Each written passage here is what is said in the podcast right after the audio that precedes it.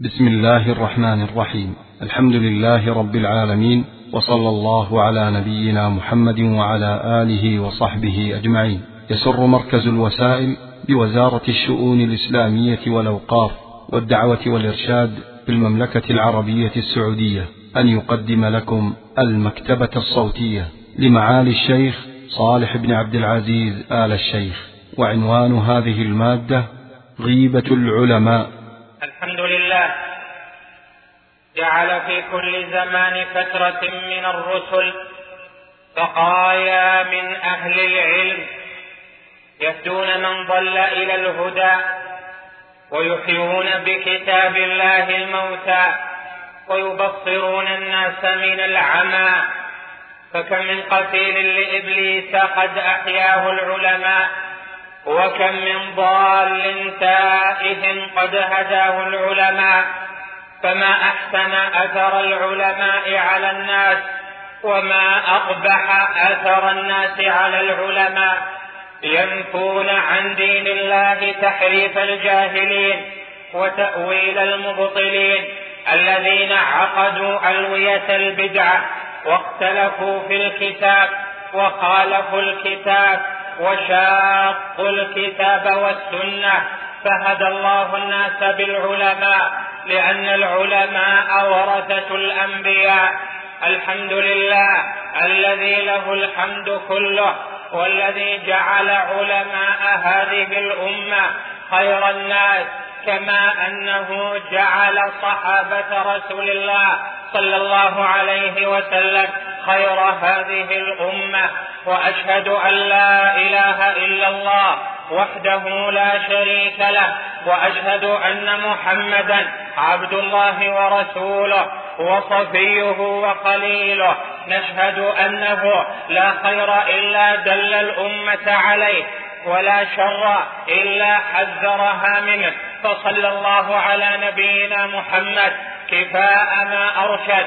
وكفاء ما بين وكفاء ما علم وكفاء ما دل إلى الطريق المستقيم وكفاء ما بين من طرق الضلالة والغواية.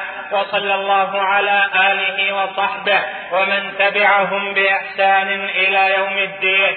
أما بعد فيا أيها المؤمنون اتقوا الله حق التقوى واتقوا يوما ترجعون فيه إلى الله. يحاسب المرء منا في ذلك اليوم العصيب على لسانه وعلى جوارحه وعلى فرجه وعلى قلبه. يحاسب على كل ما عمل وعلى كل ما نطق به وعلى كل ما عقده قلبه. وكل شيء في ذلك اليوم سيعرض عليك من من عمل. إن كان خيرا وإن كان شرا فمن يعمل مثقال ذرة خيرا يرى ومن يعمل مثقال ذرة شرا يرى أيها المؤمن إن الله جل جلاله عظم في كتابه شأن العلماء شأن علماء الدين لأنهم الذين حملوا لأنهم الذين حملوا في صدورهم كتاب الله جل وعلا وسنة رسوله صلى الله عليه وسلم. ثم بينوا ذلك للناس فرفع الله المؤمنين بالله بالله ورسوله رفعهم درجات وجعل أرفع المؤمنين درجات. أهل العلم يرفع الله الذين آمنوا منكم والذين أوتوا العلم درجات. فأهل العلم هم أرفع هم أرفع هذه الأمة درجات. فصحابة رسول الله صلى الله عليه وسلم أيضا هم درجات وأرفعهم علماؤهم والعشرة المبشرون بالجنة هم أرفع أولئك. وصحابة رسول الله صلى الله عليه وسلم جعلهم الله خير هذه الأمة لأنه رضي عنهم واختارهم لصحبة نبيه. لقد رضي الله عن المؤمنين إذ يبايعونك تحت الشجرة. ومع ذلك مع ثناء الله جل وعلا على صحابة رسوله الكريم. صلى الله عليه وسلم وقوله في شأنهم محمد رسول الله والذين معه أشداء على الكفار رحماء بينهم تراهم ركعا سجدا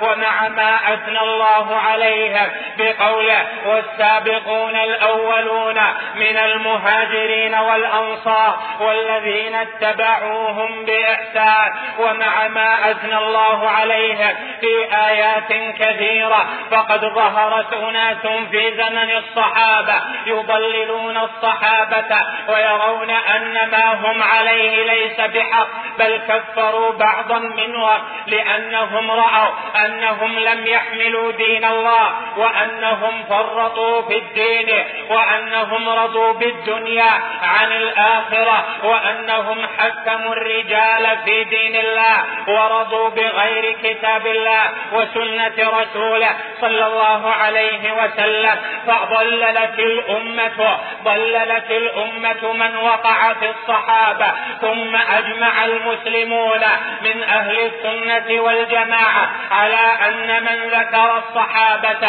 أو ذكر علماء أو ذكر علماء هذه الأمة بغير خير فإنه على غير السبيل يعني على غير سبيل أهل السنة والجماعة لأن علماء هذه الأمة هم الذين ورثوا محمدا صلى الله عليه وسلم ورثوا أقواله وورثوا القرآن وورثوا السنة وورثوا أفعال النبي عليه الصلاة والسلام ونقلوها إلى الناس. فمن طعن في الصحابة فإنه يطعن في الدين لأن الصحابة هم الذين نقلوا الشريعة وهم الذين بلغوها إلى الناس فإذا طعن فيهم رجع الطعن إلى من نقل الشرع وهذه من أكبر وسائل الملحدين في الطعن في الإسلام أنهم يقولون إن الصحابة مطعون فيهم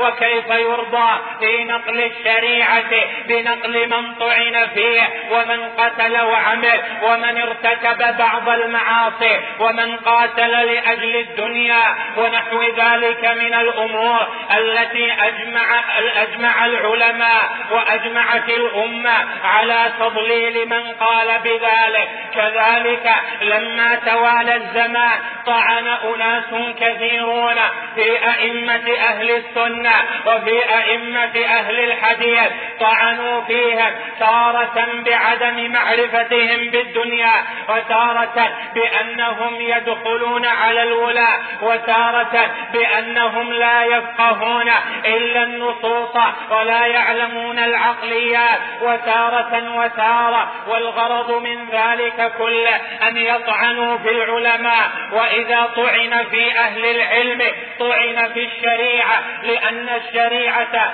إنما يبينها أهل العلم يبينون كتاب الله ومعانيه ويبينون السنة ومعانيها فمن طعن في أهل العلم رجع طعنه إن كان مريدا أو غير قاصد رجع الطعن إلى الشريعة لأن الشريعة إنما يبلغها هؤلاء العلماء الذين ورثوا محمدا صلى الله عليه وسلم بشهادته عليه الصلاة والسلام حين قال إن العلماء لم يورثوا دينارا إن الأنبياء لم يورثوا دينارا ولا درهما وإنما ورثوا العلم.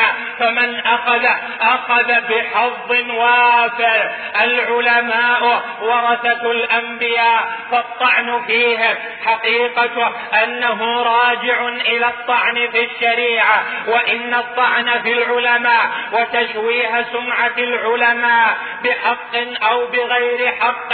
عند العامة إن ذلك ذلك يورث الشك فيه وإذا أورث الشك في أهل العلم رجع ذلك إلى عدم الثقة بأقوالهم وعدم الثقة بالعقيدة التي ينشرونها وعدم الثقة ببيانهم للكتاب وبيانهم للسنة وعدم الثقة ببيانهم للفتاوى المعاصرة وللنوازل الحاضرة التي تجد في أحوال المسلمين وما يجد, يجد في أحوالهم أفرادا وجماعات. وإذا نزعت الثقة تسلط الجهال فأفتوا بغير علم فضلوا وأضلوا. أيها المؤمنون إن الله جل جلاله لما رفع منزلة العلماء جعل غيبة كل المسلمين كبيرة من كبائر الذنوب. فإن الله جل جلاله قال ولا يغتب بعضكم بعضا أيحب أحدكم أن يأكل لحم أخيه ميتا فكرهتموه فجعل الغيبة من جنس أكل الميتة وأكل الميتة كبيرة من الكبائر فهكذا الغيبة كبيرة من الكبائر وتعظم الغيبة إذا كان المغتاب صحابة رسول الله صلى الله عليه وسلم أو إذا كان المغتاب العلماء الذين يعلمون الكتاب والسنة ويبصرون أهل العمى وينصرون السنة بالاعتقاد والعمل. تعظم الغيبة وتكبر الكبيرة وإذا كانت الغيبة تلك كبيرة فمن ذكر العالم بغير ما يرضى فإنه قد اغتاب وإذا اغتابه فإنه قد ارتكب تلك الكبيرة. والنبي صلى الله عليه وسلم نهى عن الغيبة نهى عن الغيبة ثم سئل عنها ما الغيبة؟ فقال ذكرك أخاك بما يكره. قال أرأيت إن كان في أخي ما ما أقول؟ قال إن كان فيه ما تقول فقد اغتبت وإن لم يكن فيه ما تقول فقد بهت والبهتان أعظم من الغيبة والذين يؤذون المؤمنين والمؤمنات بغير ما اكتسبوا فقد احتملوا بهتانا وإثما مبينا إن الغيبة إذا كانت كبيرة من كبائر الذنوب فمن مارسها بين الصلوات فإن الصلاة إلى الصلاة ليست مكفرة لما بينهما لأن من شرط تكفير الذنوب أن تجتنب الكبائر فمن أصر على هذه الكبيرة ولم يستغفر ولم يتب ولم ينب إلى ربه فإن صغيرته لا تكفرها الصلاة ولا يكفرها الصيام ولا تكفرها الجمعة ولا تكفرها العمرة ولا يكفرها الحج. قال تعالى إن تجتنبوا كبائر ما تنهون عنه نكفر عنكم سيئاتكم وندخلكم مدخلا كريما. إن تجتنبوا كبائر ما تنهون عنه نكفر عنكم سيئاتكم.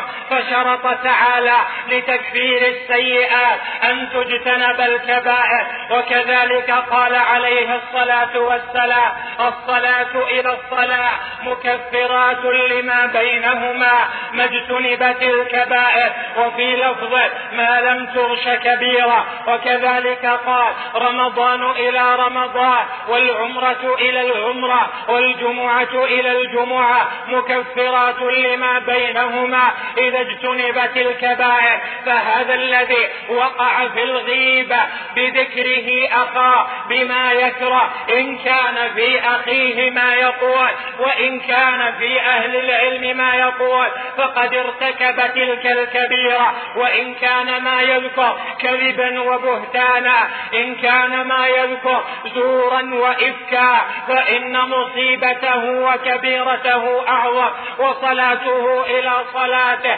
ليست مكفرة لما يرتكبه من الذنوب بل تجتمع عليه الذنوب. إن لم يشأ إلا أن يغفر له في الآخرة. تجتمع عليه الذنوب كما قال عليه الصلاة والسلام في الحديث الصحيح الذي يصف فيه الذنوب ويصف فيه صغارها. بل هل كبار؟ يقول كمثل قومه تفرقوا في واده فأتى هذا بعود صغير وأتى ذاك بعود وأتى الثالث بعود فجمعوه تحت قدرهم فأنضجوا قديرهم يعني ما بداخل القدر وهكذا الذنوب تهلك صاحبها. أيها المؤمن إن الله رحمك بأن جعل صلاتك إلى صلاته مكفرة لما بينهما فإنك إذا ارتكبت تلك الكبيرة من الغيبة والبهتان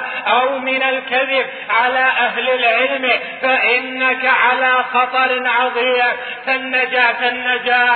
النجاة النجاة وإيانا وسبيل المبطلين الذين يقولون ما لا يفعلون ويفعلون ما لا يؤمرون ويرتكبون النهي مع علمهم بذلك ويطعنون في أهل العلم ويعلمون أنهم هم خيرة أهل الأرض بما يحملون في صدورهم من القرآن من كلام الله ومن كلام المصطفى صلى الله عليه وسلم إذا تحدثوا تردد في أنفاسهم كلام الملك العلي العظيم وإذا تحدثوا تردد مع أنفاسهم كلام المصطفى تردد مع أنفاسهم كلام المصطفى صلى الله عليه وسلم كأنه حي حاضر يحدثنا يفقهوننا ويعلمون الجاهل ويفتون ويعلم الناس أثره إذا قام الأشهاد يوم القيامة. من أخذ من عالم كلمة فاهتدى بها فنفعته في دينه. فإنه سيعلم عظم أثرها يوم القيامة. فكيف يكذب المبطلون على أهل العلم؟ وكيف يبهت المبطلون أهل العلم؟ وكيف يغتاب الناس أهل العلم؟ وهم خيرة الله في أرضه. ومن ذكرهم بغير خير فهو على غير السبيل. إن الكذب على أهل العلم كبيرة من الكبائر. وقد قال عليه الصلاة والسلام من حدث بحديث يرى أنه كذب فهو أحد الكاذبين. وفي رواية أو في ضبطه فهو أحد الكاذبين. وقد قال جل وعلا إنما يفتري الكذب الذين لا يؤمنون بآيات الله وأولئك هم الكاذبون. فالكذب في هذا الزمان راجع ونتج عن الكذب الغيبة والبهتان ونتج عن ذلك أمور كثيرة. فشت في الناس أيها المؤمن إن إيمانك يعصمك من ارتكاب الزنا. إن إيمانك يعصمك بإذن الله وتوفيقه من ارتكاب شرب الخمر ومن أكل الربا. ومن السرقة ومن ومن الموبقات ومن الشرك بالله ومن السحر ومن التولي يوم الزحف ومن قذف المحصنات الغافلات وهذه يجتمع المؤمنون على على إنكارها وعلى بغضها. ولكن هل عصمك إيمانك من الغيبة؟ هل عصمك إيمانه من الكذب؟ هل عصمك إيمانك من البهتان؟ قال شيخ الإسلام إنه يكثر في الصالحين أن يجتنبوا الزنا وشرب الخمر ولكنهم يقعون في كبائر الذنوب باللسان من الغيبة ونحوها ومن كبائر الذنوب في القلب من العجب والكبر ونحو ذلك وهذا الذي قاله صحيح لأن الكبائر متنوعة والله جل جلاله جعل للسان كبيرة وقد سأل معاذ رسول الله صلى الله عليه وسلم حين قال له كف عليك هذا. قال معاذ يا رسول الله أو إنا مؤاخذون بما نقول؟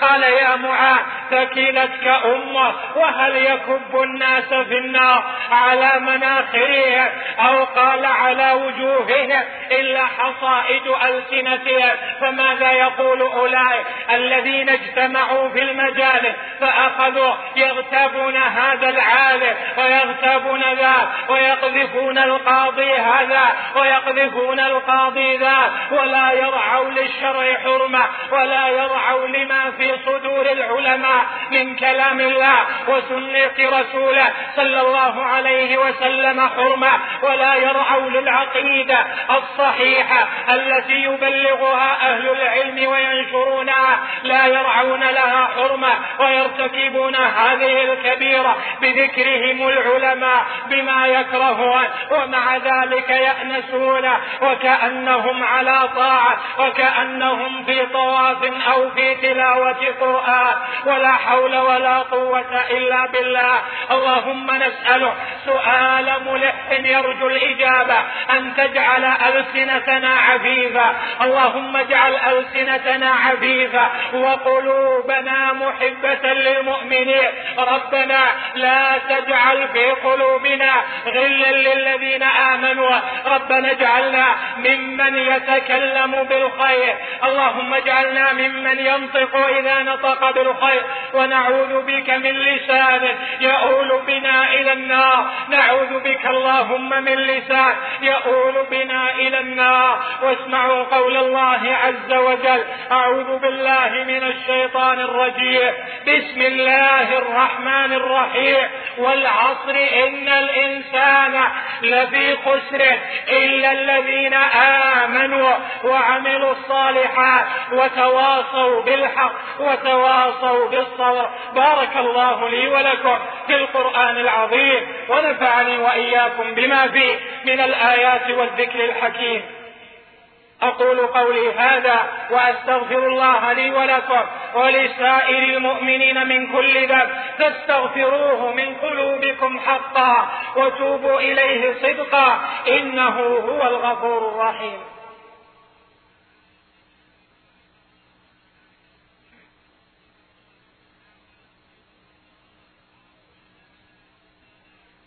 الحمد لله حق الحمد وأسماه وأجله وأشهد أن لا إله إلا الله وحده لا شريك له وأشهد أن محمدا عبد الله ورسوله وصفيه وخليله. نشهد أنه بلغ الرسالة وأدى الأمانة ونصح الأمة وجاهد في الله حق الجهاد.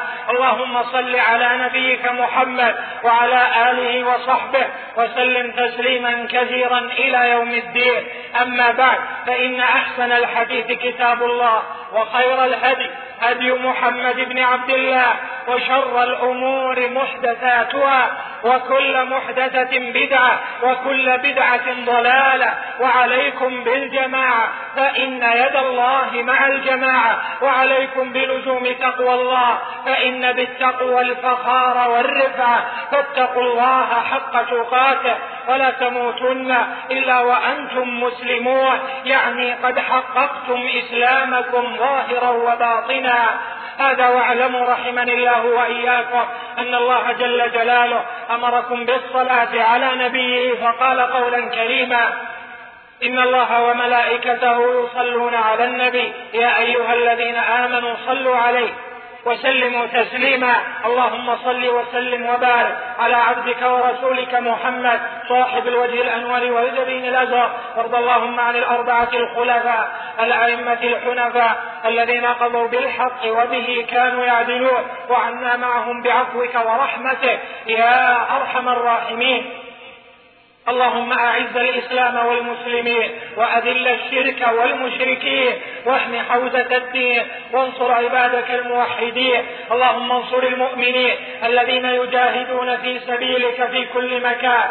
اللهم أيدهم بتأييدك وانصرهم بنصرك وقوهم بقوتك وأعزهم فإنك أنت القوي العزيز. اللهم ارفع عنا الربا والزنا وأسبابه وادفع عنا الزلازل والمحن وسوء الفتن ما ظهر منها وما بطن عن بلادنا هذه بخاصة. وعن سائر بلاد المؤمنين بعامة. يا أكرم الأكرمين اللهم نسألك نسألك سؤال ملح يريد الإجابة ويطمع فيها ويخاف ذنوبا نسألك أن تغفر لنا أجمعين. اللهم اغفر لنا أجمعين. اللهم لا تمتنا إلا وقد وفقتنا لتوبة نصوح بها ترضى عنا وأنت أرحم الراحمين وأجود الأجودين عباد الرحمن إن الله يأمر بالعدل والإحسان وإيتاء ذي القربى وينهى عن الفحشاء والمنكر والبغي. يعظكم لعلكم تذكرون. فاذكروا الله العظيم الجليل يذكركم واشكروه على نعمه يزدكم. ولذكر الله أكبر. والله يعلم ما تصنعون. مع تحيات مركز الوسائل بوزارة الشؤون الإسلامية والأوقاف والدعوة والإرشاد بالمملكة العربية السعودية.